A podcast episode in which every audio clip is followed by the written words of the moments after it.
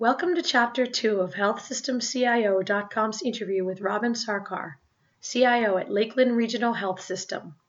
In this segment, Sarkar talks about how his team works to involve clinicians in all IT projects, from the design to the testing phase, the major cultural shift that organizations will need to make to facilitate population health, and the area that he believes should be healthcare's biggest priority moving forward when you think about the, the philosophy that, that Lakeland has when it comes to technologies, the organization seems to be willing to pilot different things and try new things. And I, I guess along with that also comes not having that, that fear of failure. And how do you see your philosophy in that regard?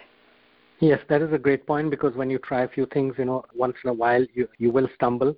Two of the key enablers for technology uh, at Lakeland, which I find uh, really unusual and certainly beneficial for, C- for a CIO, is number one, strong leadership support. Right from our CEO throughout our leadership team, there's tremendous support of technology around our leadership table. In fact, our CEO, Dr. Loren Hamel, himself attends the EPIC conferences and attends um, many technology events. He considers technology a key enabler for, for healthcare. The second key important enabler for us at Lakeland Health is talent. We do a lot to make sure that we have absolutely the best talent in our in-house IT team to make sure that you know we can provide kind of the best support for our clinical folks. And we do have certain sometimes setbacks and failures. One of the ways we try and mitigate it is ensuring two things. Number one, that our clinicians are involved. We do have an innovative program called 3C, where we have uh, 12 or 15 physicians who are involved with us in their respective areas, whether it's an ED physician or a radiologist or a primary care physician uh, or a surgeon in different areas. So they work with us, you know, hand in hand from the design through execution through testing, so that it's not, you know, an IT project coming out of a box at the end where we kind of um, take off the shrink wrap and flip the switch. Right. We certainly try try and avoid that. And the second thing is we do a lot of piloting. You know, as, as I mentioned in the first information at the point of care, you know, we pilot it very carefully uh, before we roll it out. Okay. At the same time, Kate, I don't want to say we don't have failures and learnings. Uh, recently, we did have a radiology project in which we did face some severe road bumps, and part of that was due to inadequate change management by our team with the radiologists and clinicians and you know we've learned from that and we expect to do better next time right and I would think that, that being transparent about that can go a long way toward not making the same mistakes in the future, but also letting people know that it is okay to, if something fails, let's learn from it. That is correct. We do consider Lakeland Health to be a learning organization. And so, what is really important is to make sure that we learn, and, and not only we learn as smaller groups, but we translate this learning uh, enterprise wide so that we can all learn from specific incidents. Right. Okay. Now, you mentioned before that the EPIC's population health module is being used as well? Yes, that is correct. EPIC has a population health module called Healthy Planet, and we are uh, one of the, I can't say early adopters, but near early adopters of that module. Okay. And what, what type of uh, work are you doing with population health at this point? So, what we're doing is, uh, firstly, I would say the key challenge Lakeland Health is wrestling with in population health is not so much technological but cultural. You know, we're a health system with a long history, you know, 100 plus history. You know, when people get sick, we make them better.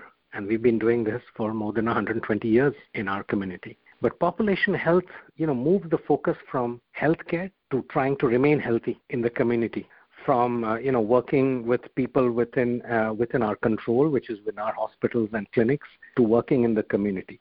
So this has been, Kate, a big cultural challenge for Lakeland, and you know we're continuing with that challenge. In fact, uh, three years ago we changed our name from Lakeland Healthcare to Lakeland Health.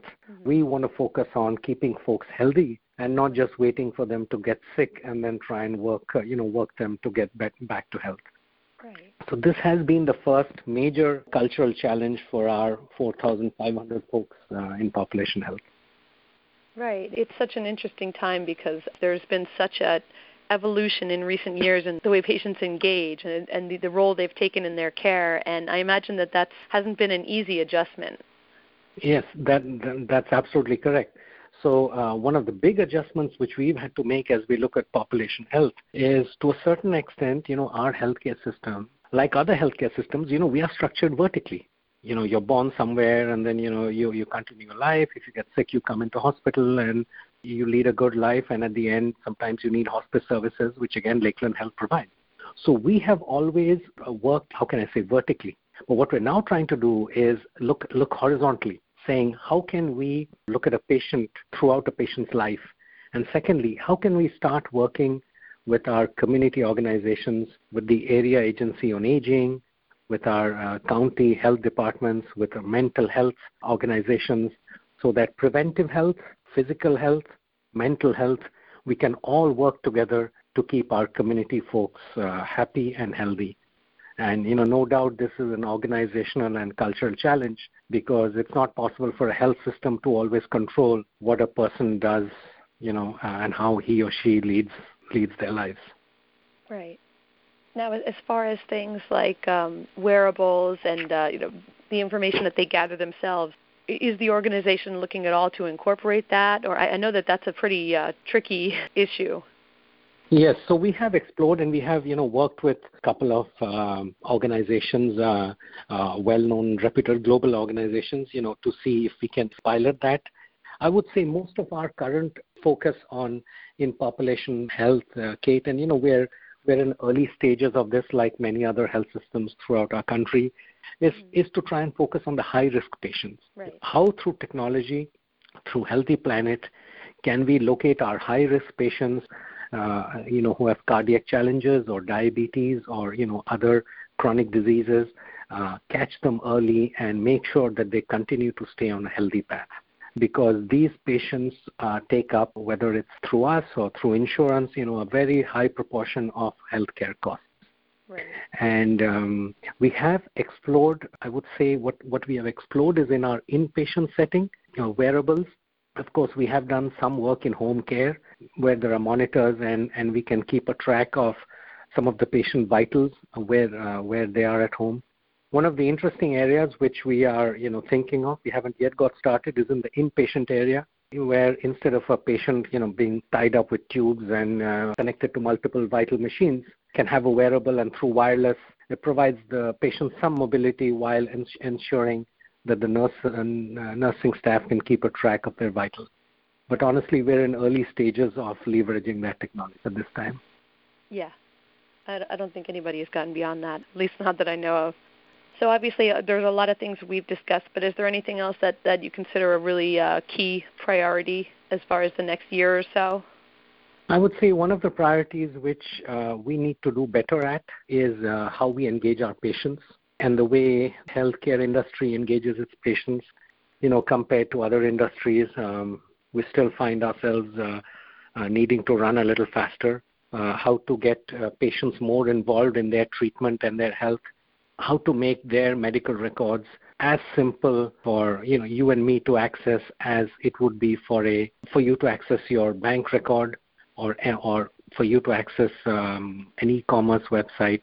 So I would say one of the big challenges for us going forward, Kate, is certainly the patient engagement area and telehealth and video visits, all of which, you know, we have started and we're working and we really look forward in the next couple of years to, you know, accelerate that. But, you know, as a customer of other industries, I do feel, you know, we have a catch up to do in that in this area. Thank you for listening to this podcast from healthsystemcio.com. To hear other podcasts, visit our website or subscribe to our account in iTunes at healthsystemcio.com backslash podcast.